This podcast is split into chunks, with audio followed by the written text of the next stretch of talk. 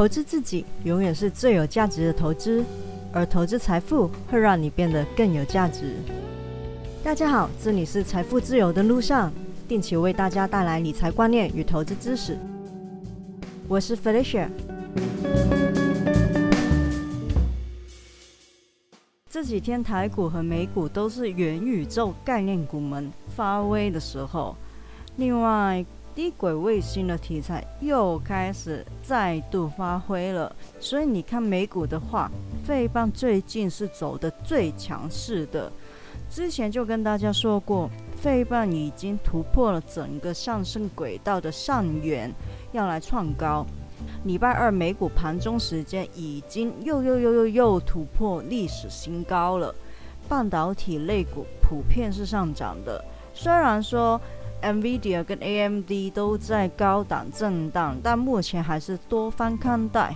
在美股挂牌，同样是费半成分股的台积电 ADR 也是上涨的。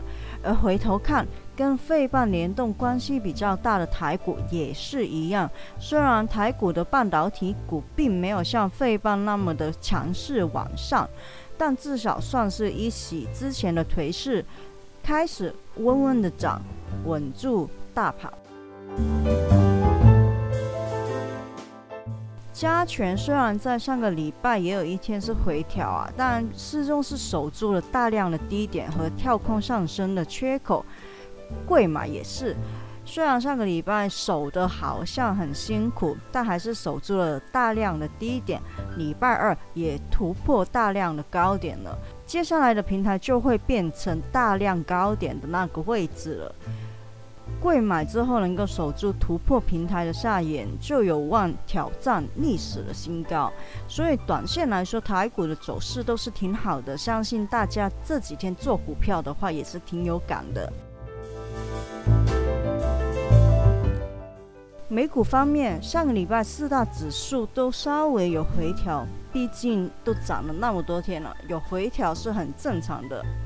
这回调的幅度也是健康的，就像是提供歇息的机会，对后市继续的上涨是有利的。录音的当下是美股的盘中时间，目前四大指数都站上了所有的均线，看收盘能不能够站稳了。站稳了的话，就有很大机会突破前高了。尤其是美国最新的十月份零售额月增是一点七趴，是三月份以来的新高。也意味着年底的购物季行情是可以期待的。看最近 Home Depot 跟 Costco 的走势都是蛮亮眼的。不知道大家圣诞节和新年准备买什么东西呢？虽然说这段时间很多地方都会打折打到骨折，不过消费还是要量力而为，适可而止哦。相信大家来听这个节目都是想要一起通往财富自由之路，所以除了投资增加收入之外，其实量入为出、好好的理财和理性的消费也是非常重要的。守得住财，才更容易钱滚钱嘛。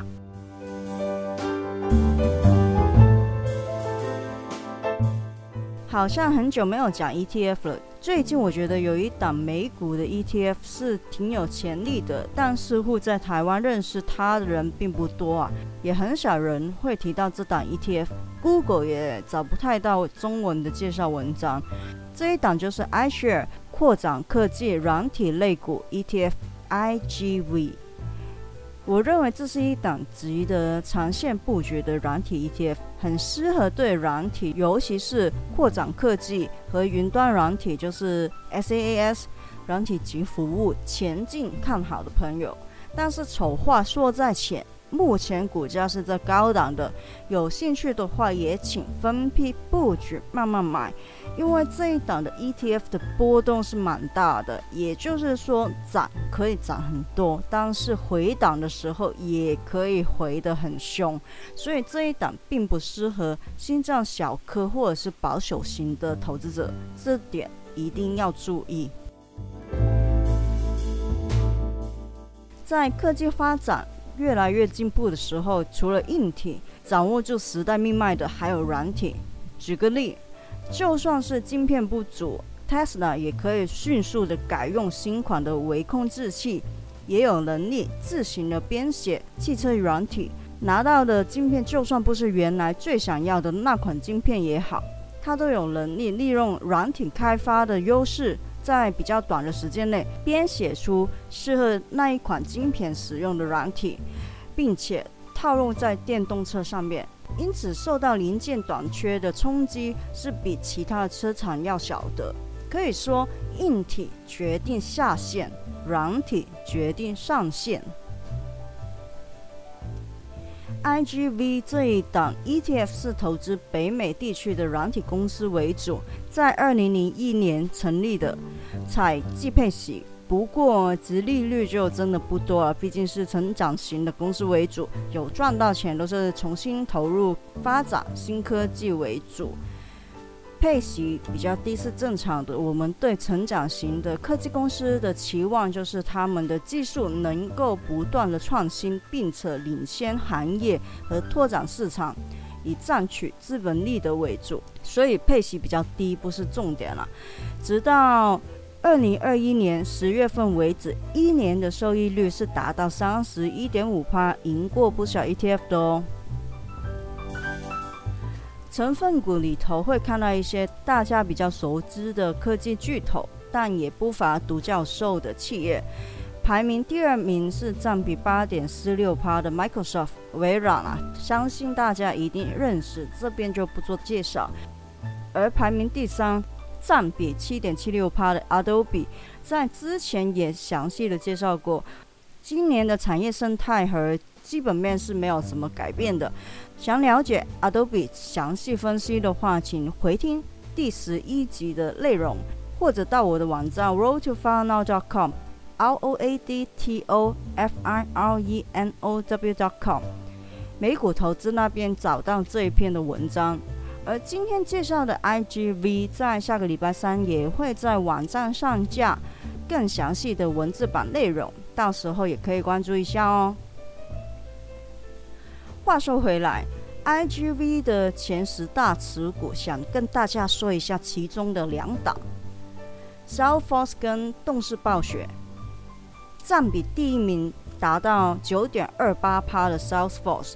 它是近年迅速崛起的软体企业，去年更是打入了道琼的成分股，是全球首屈一指的客户关系管理平台。虽然大部分人还是会把它列入为 SaaS 软体及服务的类型，但其实它更是 PaaS 平台及服务的概念。不过重点还是这个平台能给使用者怎样的服务跟体验。Salesforce 有科技化的服务，从产品的目录到订单的管理都可以按序使用，可以用在销售、服务、行销等等的方面，让企业能够很轻松的设定跟管理，就算是 IT 小白也能够轻松的驾驭。只要登入平台，就可以简易的与客户建立联系。Salesforce 是少数在早期就推出。订阅季的公司在去年分析 Adobe 的时候就有提及过，转型为订阅制是 Adobe 营收爆发的转捩点。订阅制可以带来长期稳定的现金流，是能够长期实现获利的有效方法。而要客户长期的订阅，就需要提高客户的连结度。Salesforce 的优势还在于它的系统非常的可靠。而且现场利用 AI 协助客户做出许多的预估跟分析，提供进一步的决策的建议。而越多企业使用 Salesforce 的话，Salesforce 的 AI 就越能够有效的学习。换句话说，越多企业的使用，就能够让它得到越多的数据去精进，去提升预估和判断的准确度。这有助于 Salesforce。拉开与同业竞争者的距离，实现大者恒大，而且也因为精准的预估跟分析，让客户更愿意长期跟 Salesforce 去合作。这也是 Salesforce 能够保持高续约率和营收高增长的关键。另外一档排名第九的是动视暴雪。会打电动的朋友应该对它不会感到陌生。它在二零零五年起就是 S M P 五百的成分股之一，旗下的企业包括了很多游戏的工作室，拥有很多的大 I P。最有名的大概就是《魔兽世界》《星海争霸》《暗黑破坏神》《炉石战记》，还有前几年很红的手机游戏《Candy Crush》。就是不玩这类型的游戏，也会听过这些名字。截止到二零一八年的三月，动视暴雪在收入跟市场价值都是欧美最大的游戏公司。暂且不说拥有这些大 IP，除了可以在游戏市场持续的盈利，周边商品跟影视收入上都有望带来不错的收益回报。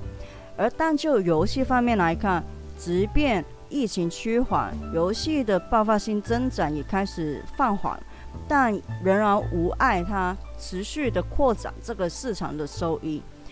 在 ARK 二零二一年 Big Idea 报告里面就提到，氪金度最高的游戏就是手机游戏，未来的年复合成长率也是很可观的。而动视暴雪虽然是电脑游戏起家的。但是最近这几年也锐意发展手机的游戏，把很多原本电脑的游戏 IP 移植到手机游戏之上。未来也可以期待动视暴雪开发的新游戏之余，也可以运用现有的 IP 去实现更多的获利。不过这几个月动视暴雪的风波可以说是不算小啊。被指控让旗下的员工长期遭受歧视以及性骚扰，显示企业方面的道德管理存在缺憾。尽管不少员工的不当行为已经遭到惩处或者是革职。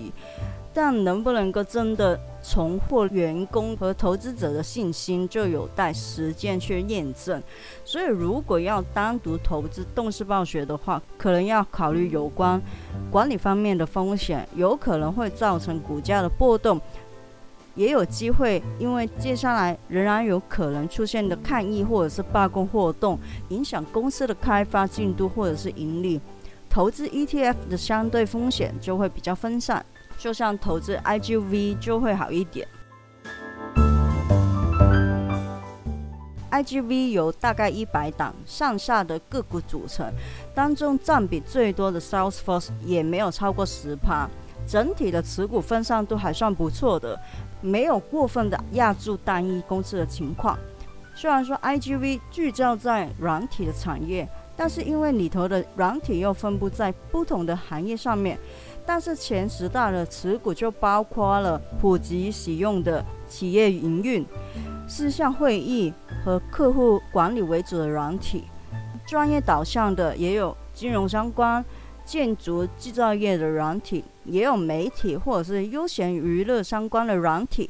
所以，就算单一的行业受到外在的环境冲击，对 IGV 来说的影响也不至于太大。个人是会倾向长期的持有这一档的 ETF，用时间来消化股价的短期波动。而且我也相信软体是值得长线布局的产业，所以逢低分批布局会是我个人选择的做法。最后还是要重申一下，这一档的 ETF 的波动是比较大的，一定要把股价波动的风险纳入考虑之中。投资要谨慎，要自己做功课哦。